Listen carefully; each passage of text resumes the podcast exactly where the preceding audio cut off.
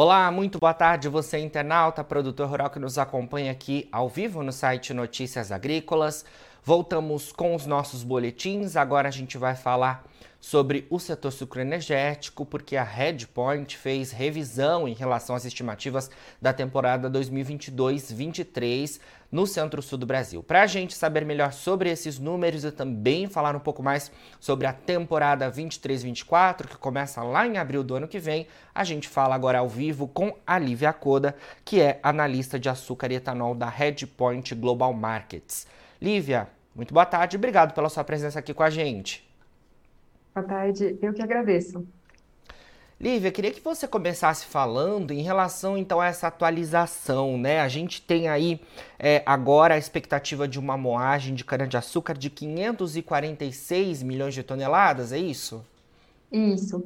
Então, assim, primeiramente é importante a gente lembrar que 22, 23, a safra corrente, ela é uma safra de recuperação em relação a 21, 22, né? Que a gente teve uma quebra de safra por causa do clima adverso, né?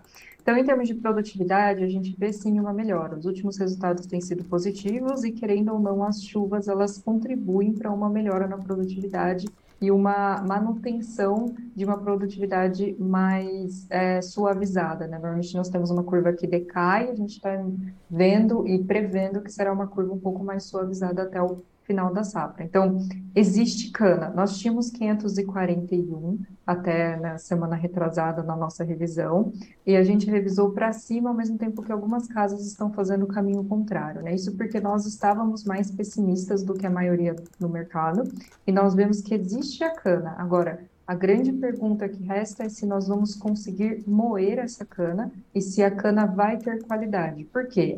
As chuvas recentes que a gente viu no final de setembro e na primeira quinzena de outubro, elas é, atrapalharam o ritmo de moagem. E quando você atrapalha o ritmo de moagem e deixa a cana mais aguada, você perde conteúdo, você perde a concentração de sacarose, e aí você tem apesar de um número grande de cana, um pouco menos de material para transformar, né, um pouco menos de sacarose para transformar de fato em açúcar. Então, esse é um risco que a gente tem até o final dessa safra, bem como se as chuvas não pararem, a gente acabar passando o final da safra deixando um pouco de cana na terra, né, sem colher.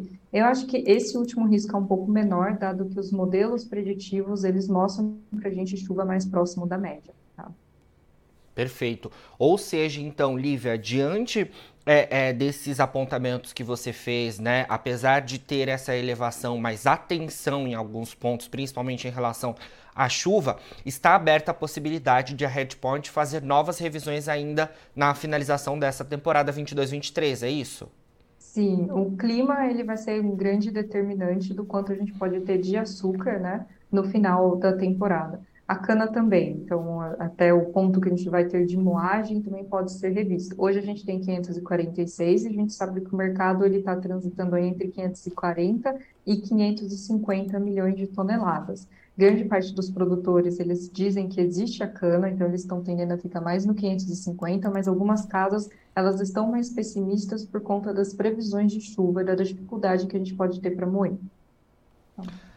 Perfeito. E quando a gente fala em termos de produção de açúcar e etanol, você comentou que a gente está aí em uma safra de recuperação, né, Lívia? A gente que teve a temporada 2021-22 bastante impactada em relação aí às condições climáticas, né? A gente ainda segue com atenção a isso, é claro, como você mencionou, mas a gente está em alguma recuperação. Como é que fica a produção de açúcar e também de etanol relativos a essa safra de cana? Tá, então, quando a gente fala, né, de açúcar, nós estamos falando de um, um, uma safra de fato mais açucareira, e a gente espera que o nosso sugar mix, né, a, o, o percentual que vai para açúcar, fique em torno de 44,2%, 44% até 44,4% de, de, de desvio para açúcar. Né? Isso daria para a gente em torno de 32,2 até uns 32,4 milhões de toneladas de açúcar. Tá? Hoje o nosso número de fato é 32,2, é um pouco mais pessimista. Até porque, em termos de qualidade da cana, a gente está já começando a rever os nossos números para baixo. É, a gente estava com 140,7, nós estamos com 140,3 de ATR, né? Isso acaba dificultando um pouco a produção. Certo, Lívia. Vamos passar então aí de alguma forma para as perspectivas relativas à safra 2023-24, né? Porque imagino uhum. que os uhum. olhares do mercado também já estejam atentos a isso. A gente então teve é, chuvas aí de alguma forma impactando a colheita e a moagem das últimas quinzenas, né? O que pode fazer com que alguma cana passe para a próxima temporada, né? Que a gente estenda aí o desenvolvimento dessas canas para até a próxima temporada, é, mas as chuvas, de alguma forma, segundo algumas fontes que eu falei do setor sucroenergético, beneficiam e muito a safra que começará no ano que vem, não é isso? Sim, chuvas nessa época do ano, a gente né, até fala que a janela de desenvolvimento da cana, elas são benéficas para esse desenvolvimento, né? Para a cana ter o desenvolvimento fisiológico necessário para você conseguir colher ela a partir de abril do ano que vem. Então, sim, a perspectiva da gente ter uma chuva próxima à média de setembro para frente ajuda o desenvolvimento dessa cana. Então, quando a gente pensa no mercado, a gente tem escutado números entre 570 e 590 milhões de toneladas para a próxima safra. Né? Alguns estão até um pouco mais pessimistas, tendendo a 565, mas nós estamos ainda conservadores e colocando um número de 580 milhões de toneladas para a próxima safra. Conserva conservadores, eu digo, mais no meio do que o mercado está discutindo, mas isso por conta de que é possível se a gente continuar tendo o, as chuvas, né, continuar tendo o clima favorável para esse desenvolvimento da cana. Seria possível atingir esses 580 milhões de toneladas.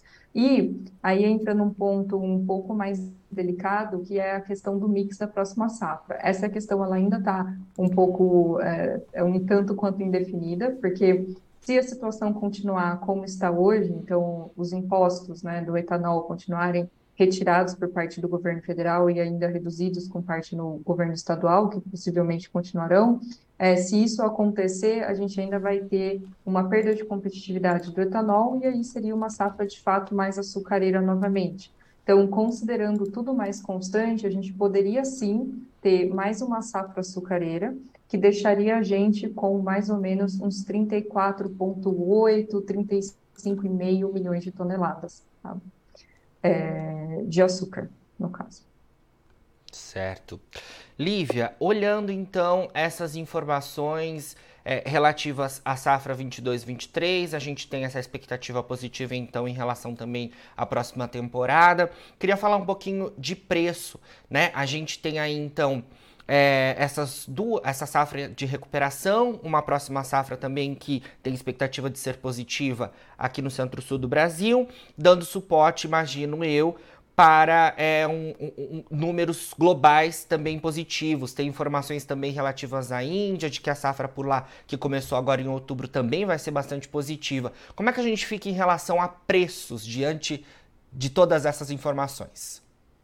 É, então vamos lá. É, a gente está, de novo, né, saindo de, uma, de um ciclo onde o Brasil enfrentou dificuldade, então a gente teve uma quebra no Brasil, a Índia estava em recuperação e continua com bons números previstos para a próxima safra, então hoje a gente estima cerca de 36,5 milhões de toneladas para a Índia e uma recuperação também da Tailândia para pelo menos 11,5 milhões de toneladas. Então o que, que isso significa?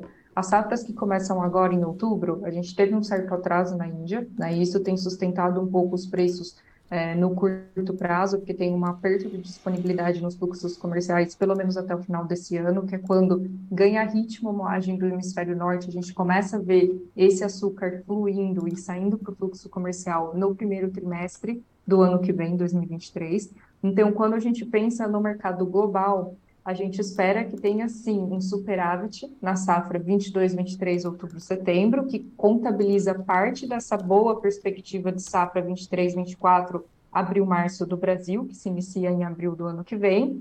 E considerando tudo isso, a gente consegue pensar que a partir do momento que você ganha ritmo no hemisfério norte e você supre esse aperto que a gente tem nos fluxos comerciais de curto prazo agora, então no médio prazo, quando você supre isso no primeiro trimestre do ano que vem, a partir do momento que o mercado começa a precificar esse movimento de, de deixar de estar apertado, a gente tem uma correção de preços. Então, hoje, a Redpoint olha para esse cenário e vê que, com a, a Índia ganhando ritmo, né, ganhando tração nesse próximo mês, a gente já pode ter, sim, um início de correção de preços. Agora, existe um, um porém, né? Para o açúcar sair da Índia, nós temos que pagar a paridade de exportação do país. E a gente sabe que pelos custos serem mais elevados no país asiático, o preço e o custo para você tirar esse açúcar lá de dentro é maior.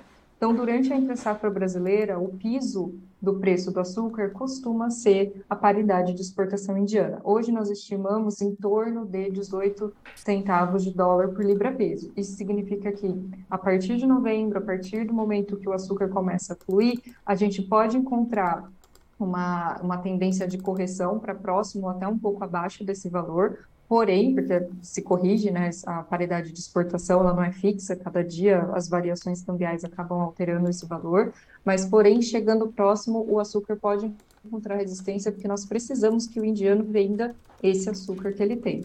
Outro ponto que pode alterar preços mais no curto prazo é o anúncio das cotas de exportação indiana que nós ainda estamos aguardando. Entre é, o final desse mês e o meio do próximo, meio de novembro, a gente deve ter também uma noção um pouco melhor de quanto que o governo indiano vai estar tá, é, vai estar tá disposto a abrir mão, né, abrir disponibilidade para o mercado global. Então, quanto eles vão poder exportar nessa safra que se inicia. Tudo isso combinado, você tem uma pequena redução de preços, né, a partir do momento que você sabe se é muito que eles vão exportar, ou até uma volatilidade maior para um lado altista de preços, caso eles vão exportar um pouco menos do que esperado. Hoje o mercado espera em torno de 7 a 8 milhões de toneladas. Nós da Redpoint estamos um pouco mais conservadores, nós esperamos entre 5 e 6,5 milhões de toneladas sendo liberado pelo governo indiano. Então, tudo isso entrando na, no fluxo comercial, a gente pode ter uma correção de preços à medida que você deixa de ficar tão apertado no curto prazo. E quanto mais próximo nós chegarmos de abril com uma perspectiva positiva da safra brasileira, mais correções a gente pode esperar. Né? E por isso a nossa curva de preços do açúcar hoje está invertida.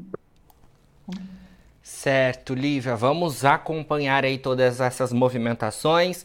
Sempre que tiver novidades da Redpoint, é, pode aparecer aqui com a gente para a gente conversar um pouco mais sobre o mercado de açúcar e etanol, tá bom? Muito obrigada. Obrigado Até você. Até a próxima. Até mais. Falamos aí então com a Lívia Coda, que é analista, né, da Redpoint, a gente conversando em relação ao setor sucroenergético, como é que ficam as perspectivas do mercado de açúcar e também de etanol diante das recentes atualizações nas estimativas deles, né, em relação à safra 2022-23. A gente também teve alguns números aí atualizados em relação à, à estimativa da temporada que vem, né, que começa só em abril do ano que vem, mas a gente já tem esse indicativo aí da próxima temporada. Agora, na finalização dos nossos boletins, você tem as nossas redes sociais, é só seguir a gente por lá para se manter atualizado sobre todas as informações do agronegócio brasileiro. A gente fica com os nossos boletins por aqui, mas daqui a pouquinho a gente está de volta e o nosso site segue 24 horas no ar para você ser o produtor rural mais bem informado do Brasil. Fica por aí, a gente se vê. Se inscreva em nossas mídias sociais no Facebook Notícias Agrícolas, no Instagram arroba Notícias Agrícolas e no nosso Twitter arroba Notiagre. E para não perder nenhum vídeo, não se esqueça de nos acompanhar no YouTube e na Twitch Notícias Agrícolas Oficial.